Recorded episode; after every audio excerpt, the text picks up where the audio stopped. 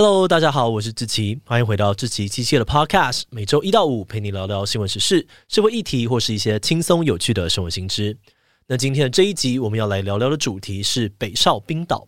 北绍冰岛是一座位于印度洋孟加拉湾的小岛屿哦，面积是七十二平方公里，差不多接近五个绿岛的大小。这个岛上呢，有一群人一直到现在都还过着石器时代的生活，而且他们不只是自己拒绝跟外界往来，如果有人想要靠近他们，还会被他们直接杀掉。根据人类学家的推估哦，这些岛屿的居民已经与世隔绝了六万多年，也因为这个样子，岛上的人们过着极端原始的生活，我们甚至。也没有任何语言可以跟他们进行沟通，连附近其他小岛的岛民都不知道他们在干嘛。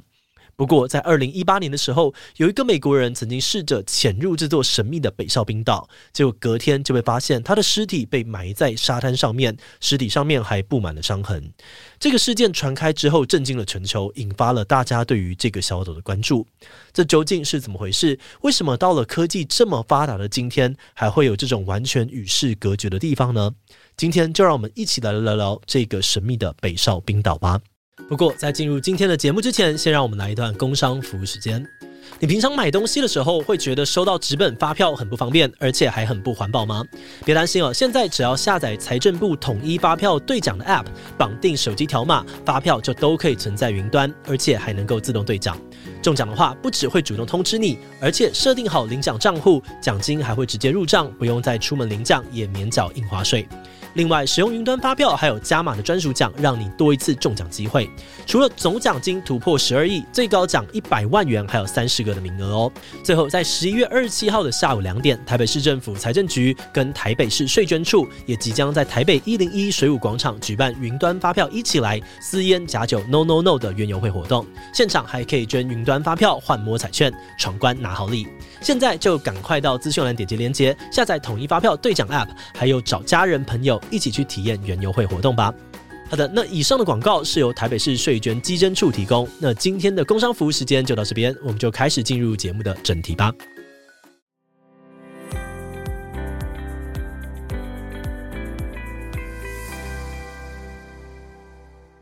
刚才说到，在二零一八年的时候，曾经有人擅自闯入北哨冰岛，结果被当地的居民杀害。这位遇害的苦主名字呢，叫做约翰·艾伦州，是一个华裔美籍的传教士，对于基督信仰非常的虔诚。同时，他也很热爱冒险，有很丰富的野外求生经验，所以他对于北少冰岛这个地方充满了好奇，想要尝试去这个地方传教。而二零一八年的十一月，他在印度渔民的帮助之下去了北哨冰岛几次，每次都会带着一些像是别针啊、足球之类的东西当做礼物，想要跟岛民交朋友。可是每次呢，他都被岛民用弓箭之类的武器赶走。而在二零一八年十一月十八日这一天，约翰改变了思路，他想说，岛民之所以不喜欢我，应该是因为看到外来船只被吓到吧。于是他就告诉那些协助他的渔民说：“这次不用再来接他了，没关系。他要靠自己的力量，让这个原始的小岛成为耶稣的国度。”没有想到，到了隔天，渔民亲眼看到北哨冰岛人把约翰杀害之后埋在沙滩上，而这个消息传开之后，震惊了全世界。不过，印度政府并没有惩处这些杀人的岛民哦，反而是把那些渔民们抓了起来，指控他们协助别人入侵境地。诶。明明是这些岛民杀人，为什么印度政府会这样子让着他们呢？这就要从北哨冰岛的历史开始说起了。我们前面提到，北哨冰岛的居民都过着非常原始的生活，他们平常住在小屋里面，靠着捕猎跟采集为生，没有驯化任何的家畜，而且他们的工具跟武器大多都是用石头制作而成的，但他们偶尔也会捡那些漂流上岸的铁器去加工他们的工具跟武器。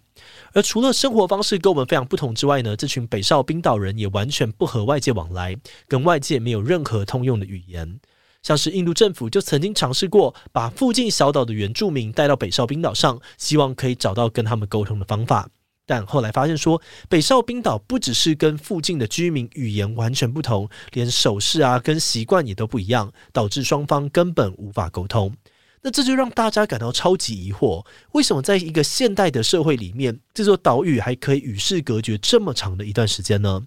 关于这个问题，专家推测说，大概跟北少冰岛的地理环境有很大的关系。因为这座岛的四周围绕着很多的珊瑚礁，所以无法形成天然港口，船只不容易在这边停泊。再加上岛屿所在的位置其实是偏离主要航道的，所以过去很长一段时间，大家根本没有发现原来这里有一座小岛。于是岛上的人们就静静过着自己的生活，一直到十九世纪，这座小岛的存在才被外界给发现。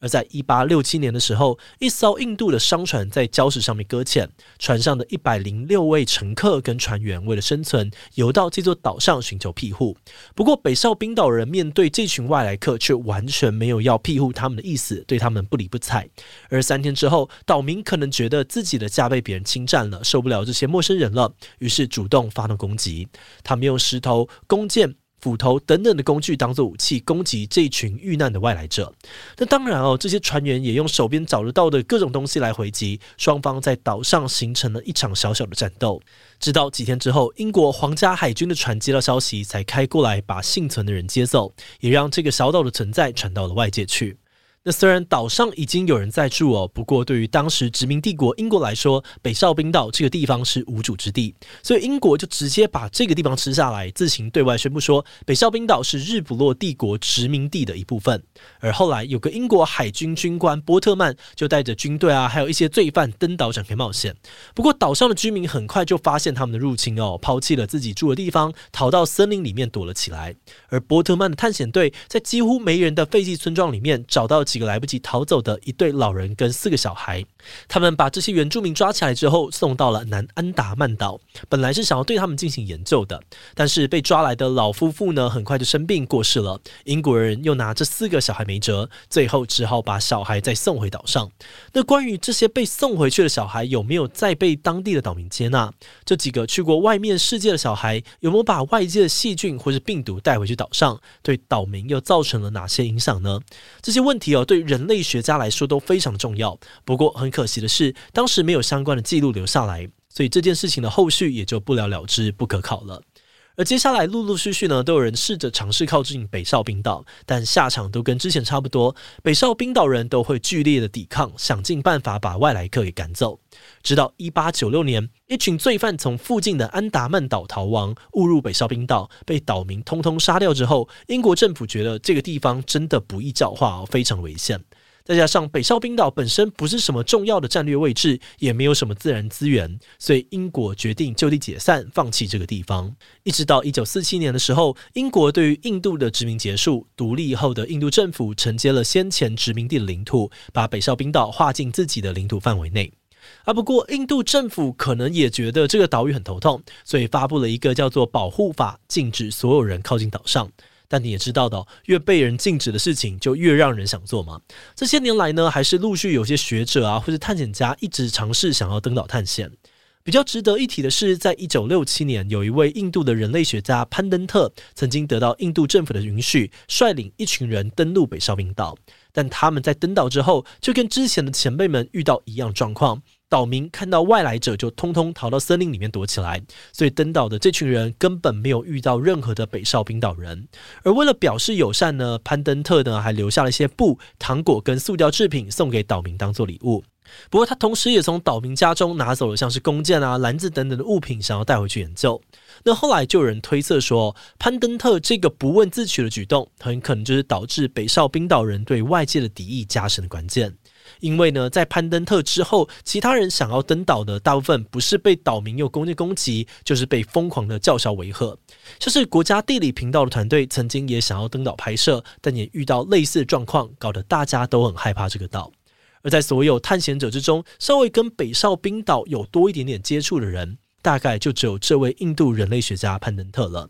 潘登特自从第一次登岛之后，每年都会送一点小礼物过去岛上，跟岛民经营关系。像是他曾经送过活生生的猪过去哦，但是北绍宾岛人对他送来的猪没有什么兴趣，也没有烤来吃，反而是直接把猪戳死埋在沙滩上。而后来潘登特也渐渐抓到北绍宾岛人的喜好，像是发现岛民非常喜欢椰子，每次看到椰子呢，都觉得特别的开心。就这样子哦，潘登特努力了二十五年之后，终于有了一些突破。一九九一年，潘登特跟团队照常去拜访，想要把椰子呢用漂流的方式运送过去岛上。而这个时候，他们发现呢，有个男性的岛民拉起弓瞄准他们，但旁边的女人却突然推了男人一把，把他的武器撞掉。接着女人呢又指了指椰子，要男人也一起来见。而接着岛民竟然主动涉水，慢慢的走向人类学家，摸摸他们的小船。潘登特跟团队认为这是岛民展现友好善意的表现，所以他们也下船去跟这些岛民留下了珍贵的合照。啊，不过友谊的小船呢，也是说翻就翻。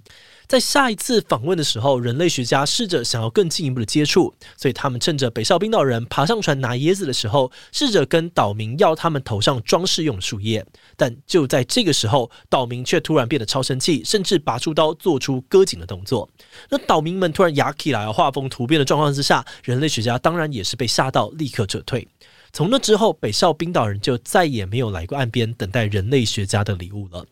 而随着潘登特在隔年退休哦，印度政府对于北少冰岛的关注也慢慢的下降，最后停止资助了所有关于北少冰岛的研究计划。于是从九零年代末开始，北少冰岛又逐渐的被大家所遗忘，一直到我们刚刚说到二零一八年发生了美国传教士被杀害的事件之后，才又开始有人讨论这座神秘的小岛。但对于到底要不要让北少冰岛跟文明世界接触的提问，其实也引发了不少的讨论。有些人觉得说，如果我们认为自己的世界很文明、有人权啊、自由的观念，科技也很进步，会让大家的生活品质更好，那是不是应该要派人再去北少冰岛了解他们的语言文化，然后进一步的沟通，邀请他们加入所谓的地球村呢？但另外一方面哦，反对的人则是主张说，如果我们硬要去接触这群与世隔绝的原住民，那反而会对他们造成伤害。其中最常被举例的例子就是亚马逊森林。其实，在亚马逊那边呢，还有一百多个维持传统生活的部落，但是他们的生活却因为森林开发受到了极大的影响。这些原住民们不但被迫离开原本生活的土地，甚至还会受到麻疹、流感等等外来疾病的侵袭。譬如说呢，这几年的 COVID-19 疫情，就因为外人的接触，也传进了这些人烟罕至的部落里面。其中有一个叫做祖玛族的部落，原本就只剩下四个人，而其中唯一会说族语的长辈，却在疫情的期间不幸染疫过世，他们珍贵的传统仪式跟文化也就这样子消失，再也找不回来了。所以总结来说，虽然大家对于北少冰岛感到非常的好奇，长久以来也都试图想要接触，但目前大多数的声音都还是认为，接近之前像是亚马逊森林的经验，我们外界还是跟北少冰岛人保持距离，不要有往来，这样对他们或许是比较好的做法。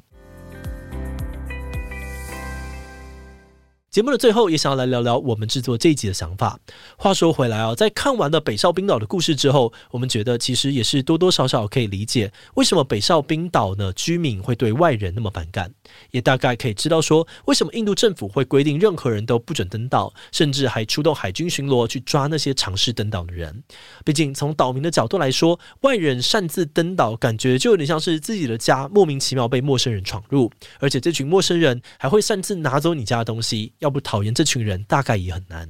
而从印度政府的角度来说，如果有人擅自登岛，结果被生气的岛民杀害，那这个责任的归属也会变得很难以处理。那我们自己是觉得，在讨论要不要登岛、要不要让他们文明化的同时，我们或许可以再想想的是，为什么我们会想要去接触这群岛民？它的风险真的值得我们这样做吗？如果我们今天派了人类学家，真的顺利融入了北哨冰岛，学会了当地的语言文化，促进外界跟岛民交流，那或许是很不错的结果。但另外一方面，岛民却也可能因为外界的介入而染上从外界传进去的疾病。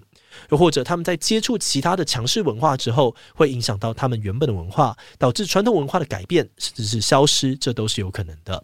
那说了这么多，对于这种与世隔绝的地点，外界到底要不要突破？大家也许都有各自的立场跟答案。但就目前为止，北少冰岛人应该还是暂时可以过着自己平静不被打扰的生活吧。